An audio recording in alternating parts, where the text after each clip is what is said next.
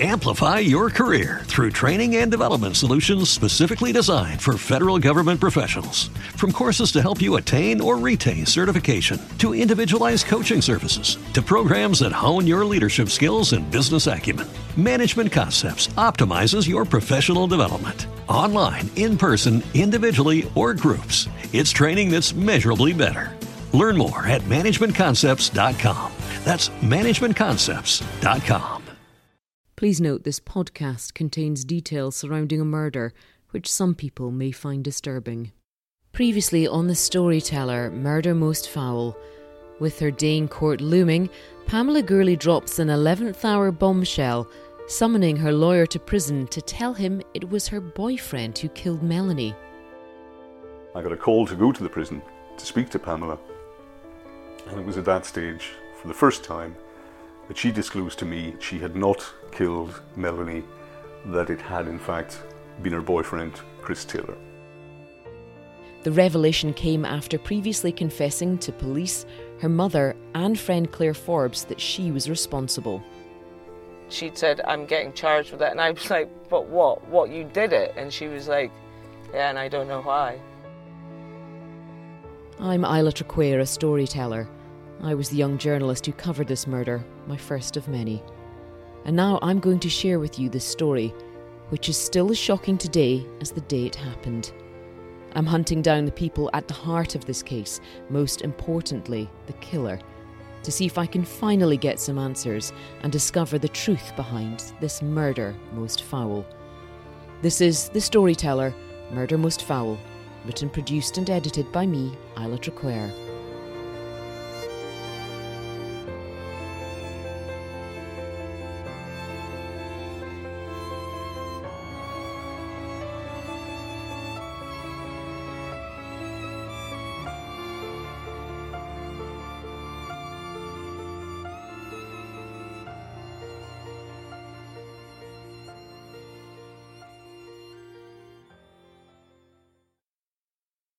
February 2000. After spending the millennium behind bars on remand, Pamela Gourlay changes her story. Her solicitor, Shane Campbell, is floored by her new admission. She'd barely reacted during their numerous meetings, where he showed her the mountain of evidence the prosecution had against her a bloodied knife and clothes found in her flat, a mass of Melanie's possessions stuffed in bags, and three taped confessions.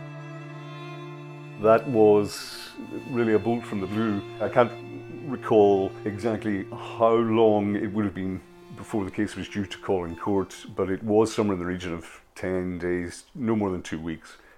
The whole situation had changed. We had gone from, rightly or wrongly, assuming that the matter was going to be dealt with by way of a guilty plea to now uh, preparing for a trial. Uh, and effectively, there had been little preparation up to that point uh, in relation to a, a trial. When Pamela called me to the prison and told me that it had been Chris Taylor, that she had not committed the murder, that came as a little bit of a shock, um, and then things had to move very, very quickly. Then at that stage, I had to try and obtain the services of an alternative advocate who would be available then to conduct a trial, as we were now clearly in a trial uh, situation. My name is Edward Targowski, QC. I am a Queen's Counsel. My involvement in this case was that I was instructed, along with a junior counsel, to assist me uh, to defend Pamela Gourlay on the charge of murder in Aberdeen High Court. I was asked to take it on from another Queen's Counsel who had um, left the case and it was taken on at reasonable uh, short notice. Everything else was put to, to one side. Uh, we arranged uh, a consultation uh, between myself, Pamela, and um, Mr. Targowski. Uh, so the wheels are then set in motion. I've got to contact um, the faculty uh, of advocates, and then obviously we're obtaining a detailed statement from Pamela with regard to her position? The first impression was that it was unusual in that one had a very young woman, um, a girl basically, uh, charged with um, brutally murdering uh, another girl. in her own in her own house, which uh, is unusual. It's not the usual sort of Scots method of uh, killing each other. Uh, my name is Karen Cameron, and in 1999 I was a Procurator Fiscal Deputy based in Aberdeen. The police are obviously the first uh, port of call in making investigations, um, and once they've um, completed their investigations, they report to the Procurator Fiscal. So basically, all uh, witness statements are provided um, together with all the evidence that they've compiled in the course of their investigations. And my role would be to look through that uh, to decide if there was any further investigations to be carried out, to interview and precognose um, key witnesses that I thought were necessary, and basically to prepare a pack uh, which was ultimately used by the um, the advocate deputy who would be prosecuting the case in court. In broad terms, um, we were looking at, at um, a confession from Pamela Gourlay. Um, there had been recovery of the apparent murder weapon from her home. Um, there was uh, forensic evidence um, from items found belonging to Melanie uh, found within Pamela's home. Um, and there was also events after the murder had been perpetrated where uh, Pamela was uh, seen using a bank card belonging to Melanie and a, a gift voucher belonging to Me- Melanie after the event. Um, so, in general terms, there was a significant amount of evidence that suggested that she was the perpetrator. When you saw the the evidence, what what was your impression of that? Because obviously, it's pointing the finger at her. Yes, um, clearly there's enough evidence there for the Crown to charge her with murder and to bring her to trial. Um, nonetheless, I act on her instructions, and she gave explanations as to how the various pieces of um, Crown evidence could be explained, and that's what uh, uh, myself and the legal team involved in defending her uh, have to do. It has to be put forward, no matter what defence it is or how ludicrous it might seem.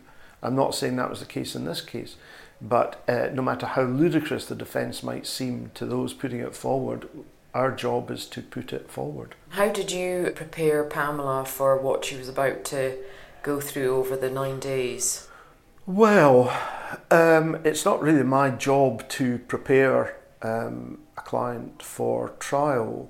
Um, the evidence had been explained to her at consultation, the strength of the evidence had been explained to her at consultation, and it's really up to her to um, behave in whatever way she chooses to behave in uh, in the dock.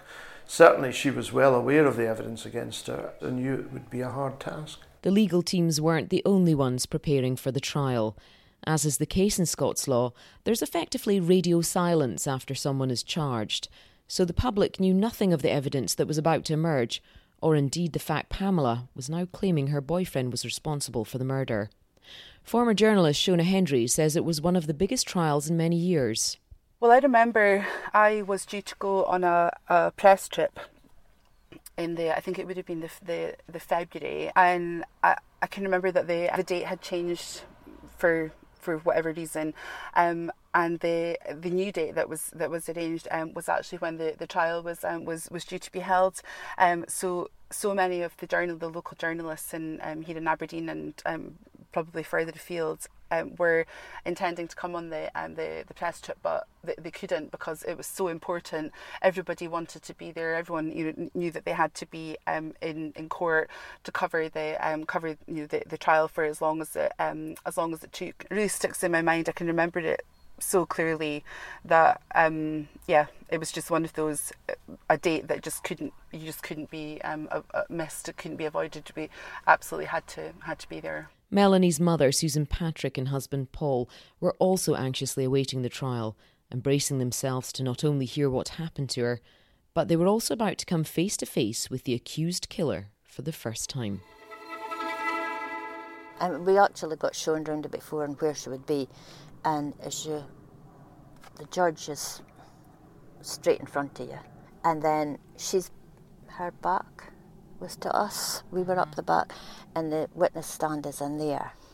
Like she came, and wherever she went, there's this massive mirror behind Lord Marnoch, must have been, because she asked Kevin to be moved because she kept he kept catching her eye, And there again, that was her. Like so she was uncom- she, was uncomfortable. That the victim's brother uh, was able to have eye contact through yeah. a mirror with her. Yeah. And she was brought in, but she was she just short and like that auburn coloured hair, and little. I don't know what I expected, but she was just nothing like She was just tiny, white skin, just yeah, expressionless, skin. totally expressionless. Mm. It was like a shark, cold face. Well, basically, when she walked in, I remember saying to Susan, that did that. Quinn was told it was a woman, yes. I'm not putting stereo, you just think, we've got some big boot sort of thing here going to come in that's like built like a tank and females only this size, you know, and for what had happened to her, you know, and you, you got this thing. God, she's not much bigger than Melanie. The only reaction I ever saw her with was when our mum went to witness voice box and I think she cried. Pamela's mother, Eileen, was called as a prosecution witness because Pamela had phoned her from prison and confessed the murder, as former journalist Alison Shaw recalls. And this is the evidence of from uh, Pamela Gourlay's mother uh, in a phone call uh, from prison when Pamela told her it was me. I mean, Pamela was in Craiginches jail in Aberdeen, and this tape was played to the High Court trial. And her poor mother, because in the tape you can hear her mother saying, But you never killed that woman, you somebody helped you. And uh, Pamela replies in this just a bare whisper, just this one word, hell. And then, and then she went on to say, Oh, uh, they'll give me 15 years. It's all about her. It's not about what she'd done to this poor, literally defenseless young girl who wouldn't have hurt a fly.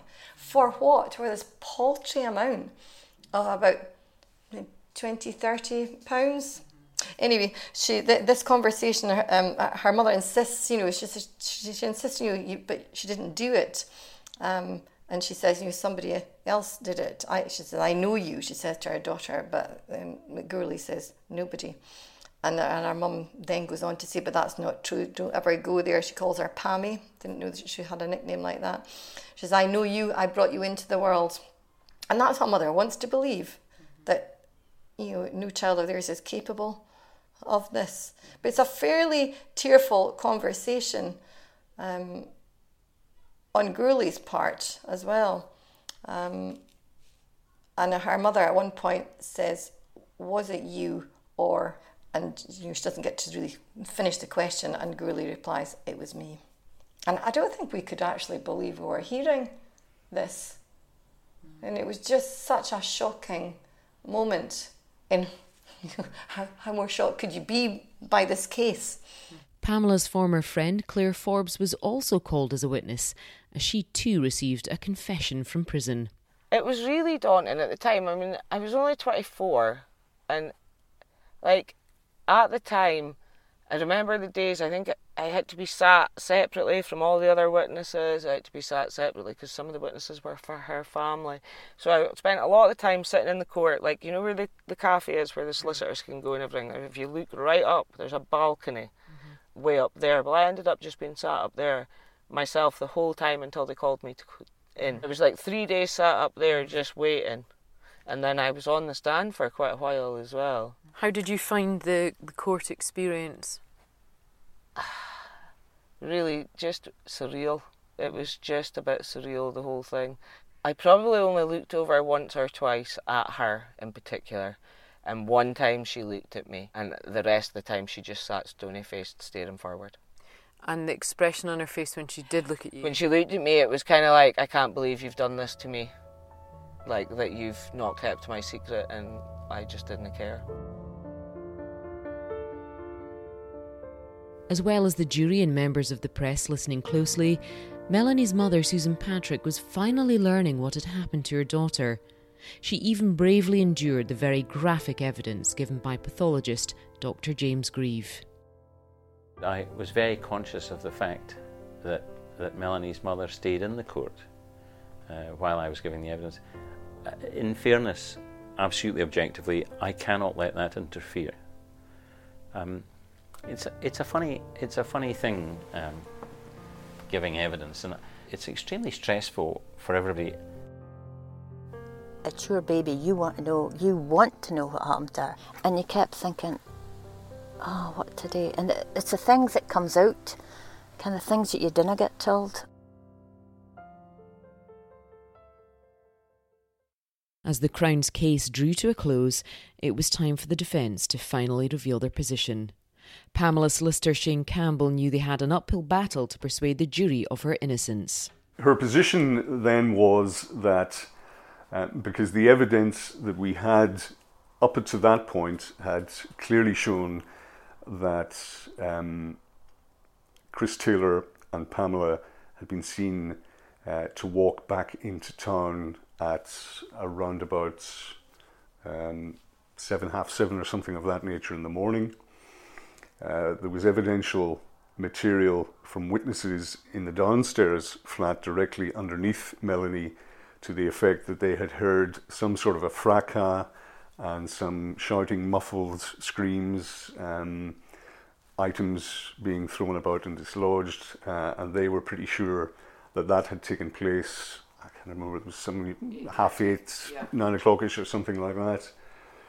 There was also strangely enough, the evidence of Melanie's alarm clock, which I think had been dislodged in the course of the struggle. They said that time had literally stood still at 8.55 in the morning because an alarm clock, uh, obviously in the, in the scuffle or whatever went on in, inside that um, flat, it had fallen over and the battery had got dislodged and it had stopped at 8.55. So the issue that became of crucial importance was, was the time at which the murder had been committed. Pamela was now saying that effectively the murder had taken place in the early hours of Saturday morning. And again, the evidence had shown from CCTV uh, cameras uh, had shown that both Pamela and Chris Taylor had been seen in a taxi in the early hours of Saturday morning. They had stopped at the Bank of Scotland uh, at um, Rosemount uh, and had made an attempt, as it turned out, an unsuccessful attempt to get cash at that point. They had then returned home to the flat on Great Western Road. Pamela's position then was they had decided together that they would go and effectively rob Melanie. And she said that from her point of view, that was all that was going to happen. And she went down to Melanie's flat with Chris Taylor with the sole intention, from her point of view, of committing a robbery. Her position was that they had gone to the door, they had knocked on the door, Melanie had answered, they'd pushed their way in.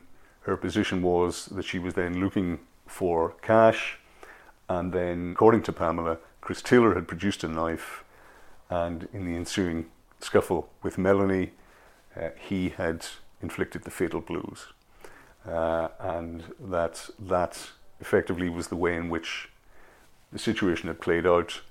And then they had returned to their flat. She had discarded um, her clothing, uh, which was bloodstained, and her position was that because she was in such close proximity, that's why her clothing was bloodstained. I think she said also she turned she turned Melanie's body over Yes, yes, that's right. That's right. Yes, yes. So that's yeah another reason why there would have been um, blood uh, contact with her clothing.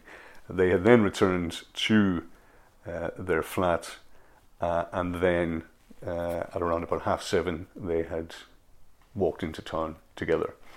So the timeline became absolutely crucial uh, because clearly, um, from certainly from the police point of view, and I think even from the defence point of view, it was accepted that Chris Taylor was effectively removed from the situation from 7:30 a.m. onwards, and couldn't realistically have had any involvement if the murder had taken place any later than 7:30 a.m. Yeah. So the timing became crucial, and clearly then the evidence from both the downstairs neighbour and the clock became absolutely pivotal. Despite these claims, forensic scientist Chris Gannicliffe's evidence was that the blood staining on Pamela's clothing showed extensive contact with the bleeding victim. He too was surprised by the new version of events being presented to the court. And it was sort of quite left of field because I think, you know, when Chris Taylor was taking a stand, it was it was quite oh, this people taken quite aback by this as a as a defence because yeah. it wasn't really necessarily expected. If her account was true, Chris's clothes would have been heavily bloodstained, and to the point where if you're walking up to the main street of Aberdeen, Union Street, to get a bus, you'd think that people would maybe notice if his clothing was bloodstained. Someone would suppose that really, if he's involved to a similar degree, he would have to be bloodstained to the same extent. So, where's his clothing? Where's that gone? You know, you would need an account for that as to, to, to where that's deposited. What's happened to all of, all of that clothing? And we don't have any indications elsewhere of any of any DNA from him. What we do have is lots of indications of of Pamela elsewhere. Looking at the clothing, looking at what we found in those black bin bags within her room, um, looking at what we found elsewhere within the within the bedroom and within the flat, it's clear that she sustained an injury. She's been bleeding. Has looked through the bedroom, uh, looked through the drawers within there. Uh, what we've got on the clothing indicates the wearer of that clothing, which is all female clothing of a size 8, size 12. So you'd have to question then who could wear it if, it, if it's not her all of that is very heavily bloodstained, implicating them in very intimate, protracted contact with Melanie. Uh, so one of the questions in court, I, I seem to remember, was, you know, to what extent would you get bloodstained if you were in this sort of contact? Is this what you would see? You know, because uh, whatever sort of activity might it might it be, and it is the sort of thing you might expect if there had been a protracted struggle and she was involved. That's how that's how the clothing might have become stained. We can see from uh, blood stains on it, like blood drips and blood spots. She's been there when blood is being actively shed and projected through the air. So she's there right when these events are occurring. However, there was one blood spot which could throw doubt on the Crown's case. DNA matching Chris Taylor had been found in one of the bloodstains that was outside of the door to the flat, uh, specifically the door to the living room of Melanie and it's present in a mixture. So what we had is a blood stain, which, when it was analysed, gave a mixture of DNA matching uh, Melanie and matching Chris Taylor. There's 70% of Pamela's DNA, 20% of Melanie, and 10% of Chris Taylor. So it's difficult to to read significance into what proportions you get because that doesn't necessarily have any great significance. Some people are more prone to deposit their DNA on things they handle and, and so on. What we do know is that you can secondarily transfer DNA quite readily. So we could shake hands when we meet, you could pick up a glass of water a few minutes later. On that glass of water, we then swab it for DNA. We'll find a mixture of DNA from you and potentially from me, but I haven't touched the glass of water. Only you've picked it up, but you've transferred my DNA via your hand. So it's possible, indeed likely, that's the explanation for what we're seeing there, is that what we're finding is Chris Taylor's DNA just transferred in that stain. It would have been absolutely remiss of us from a defence point of view not to highlight that. You know, if we're our position is that um, the uh, primary person involved was Chris Taylor, then anything which linked him to the scene of the crime had to be utilised by the defence. Um, clearly, as you've referred to, the experts would have been able to explain that, uh, although we would have been highlighting that. Uh, and from a defence point of view, at times all you can do is uh, raise an issue which may or may not uh, be enough to form a reasonable doubt in the mind of the juror. Because from a defence point of view, don't forget, the defence don't require to prove anything. All they have to do is raise a reasonable doubt in the mind of a juror and it's for the prosecution to prove beyond reasonable doubt. The thing with juries, it seems to be that the smaller the blood spot, the more important the evidence is. Um, again, it could be explained away and um, uh, an explanation given uh, for it. The fact that there's a blood spot with three different elements from three different people doesn't really prove anything. It's the circumstances in which an explanation is given for that blood spot the Crown had one and the defence had another. With transference the most likely explanation, there was no forensic evidence to conclusively place Chris Taylor at the scene. Then two men separately came forward during the trial to claim Chris had admitted his involvement to them. The first was deemed wholly unreliable and had a history and convictions for making false allegations. However, the second man, Peter Cumming, was a friend of Chris. Peter Cumming was saying that during the course of these conversations mid trial, Chris Taylor had admitted to him that he had certainly been involved and that he had a knife, uh, and uh, these conversations uh, had taken place when they were smoking heroin, um, and that he was, uh, you know, a reasonably good friend with Chris Taylor. So, having taken a statement from Peter Cumming to that effect, um, I was of the view that that was certainly much more credible than the first individual who'd come forward.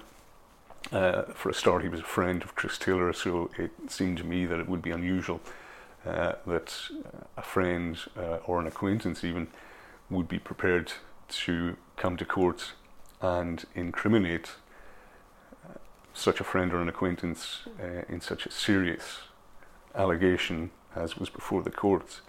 Called as a last minute defence witness, Mr. Cummings' evidence didn't quite add up.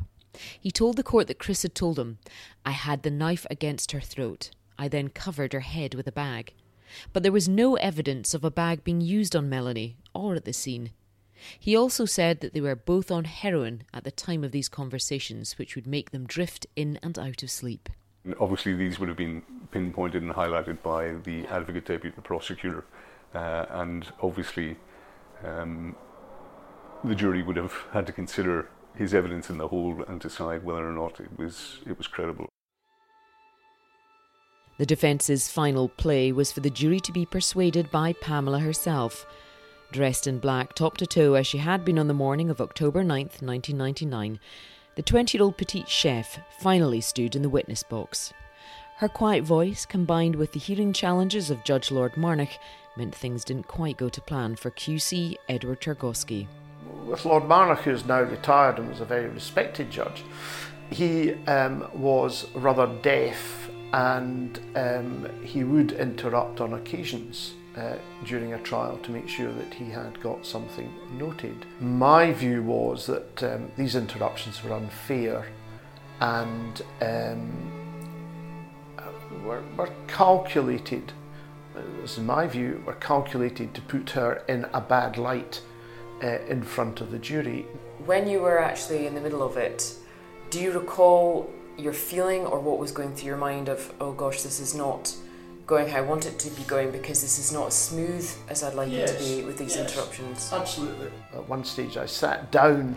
Uh, I think much to Mr. Uh, Lord Marnoch's uh, annoyance, uh, I just sat down because uh, I was standing there for long periods of time while he was uh, questioning the witness back and forward. Pamela Gourlay told the court she was drugged up when she and then boyfriend Chris Taylor arrived back at her flat. She said he was pissed off at having no money and suggested they rob someone in the building. She said he took the knife, I didn't think he would use it, and added that she thought he was just going to use it to scare Melanie. She claimed she was at Melanie's coffee table retrieving her wallet, and by the time I looked back, Melanie and Chris were struggling. He was going at her with the knife from side to side. During cross examination, she was asked if she would lie when it suited her. She replied, Possibly, yes. And you admit that either the version you gave in court or the version you gave to the police on the taped interview has to be a lie.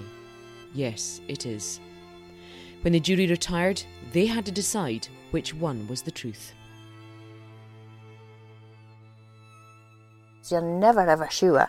And when you hear it all like that and it gets complicated and you're listening to all this and you think, oh, what if, what if? You didn't. You didn't can until the final thing, until the, these jurors come back and think, do they think it's him? You've got absolutely no idea what they're thinking. Um, but they do say that if the jury comes back and they don't look at the accused, they've definitely found them guilty. In our system, if the uh, accused person gives evidence and they are believed, or it raises a reasonable doubt in the minds of the jury as to the guilt of that accused person, that's sufficient. Um, no other evidence has to be led on behalf of the accused person. That would have been in the end of it. On the next episode of The Storyteller Murder Most Foul, the verdict, the reaction, and finally, it's time for me to track down the killer. The Storyteller Murder Most Foul is written, produced, and edited by me, Isla Traquair. Please subscribe on Spotify, iTunes, or Acast. And there's more information about the case on Facebook, Twitter, and Instagram.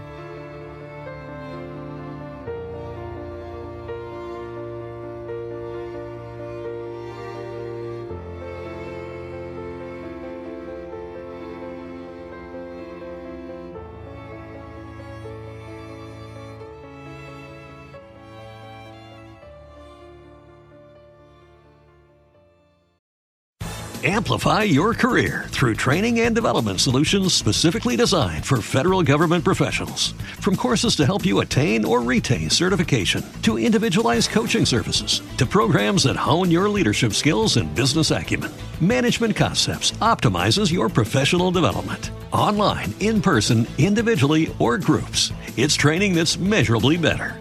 Learn more at managementconcepts.com. That's managementconcepts.com. With LinkedIn Jobs, we tap into a network of more than a billion professionals to help you find quality professionals quickly and easily for any role you need. Marketing wizards? Found them. Software engineers? Found. That project manager I could never seem to hire? And found. LinkedIn Jobs quickly matches your roles with candidates with the right skills and experience. In fact, 86% of small businesses get a qualified candidate within 24 hours. Post your first job for free and get started at linkedin.com slash spoken. That's linkedin.com slash spoken. Terms and conditions apply.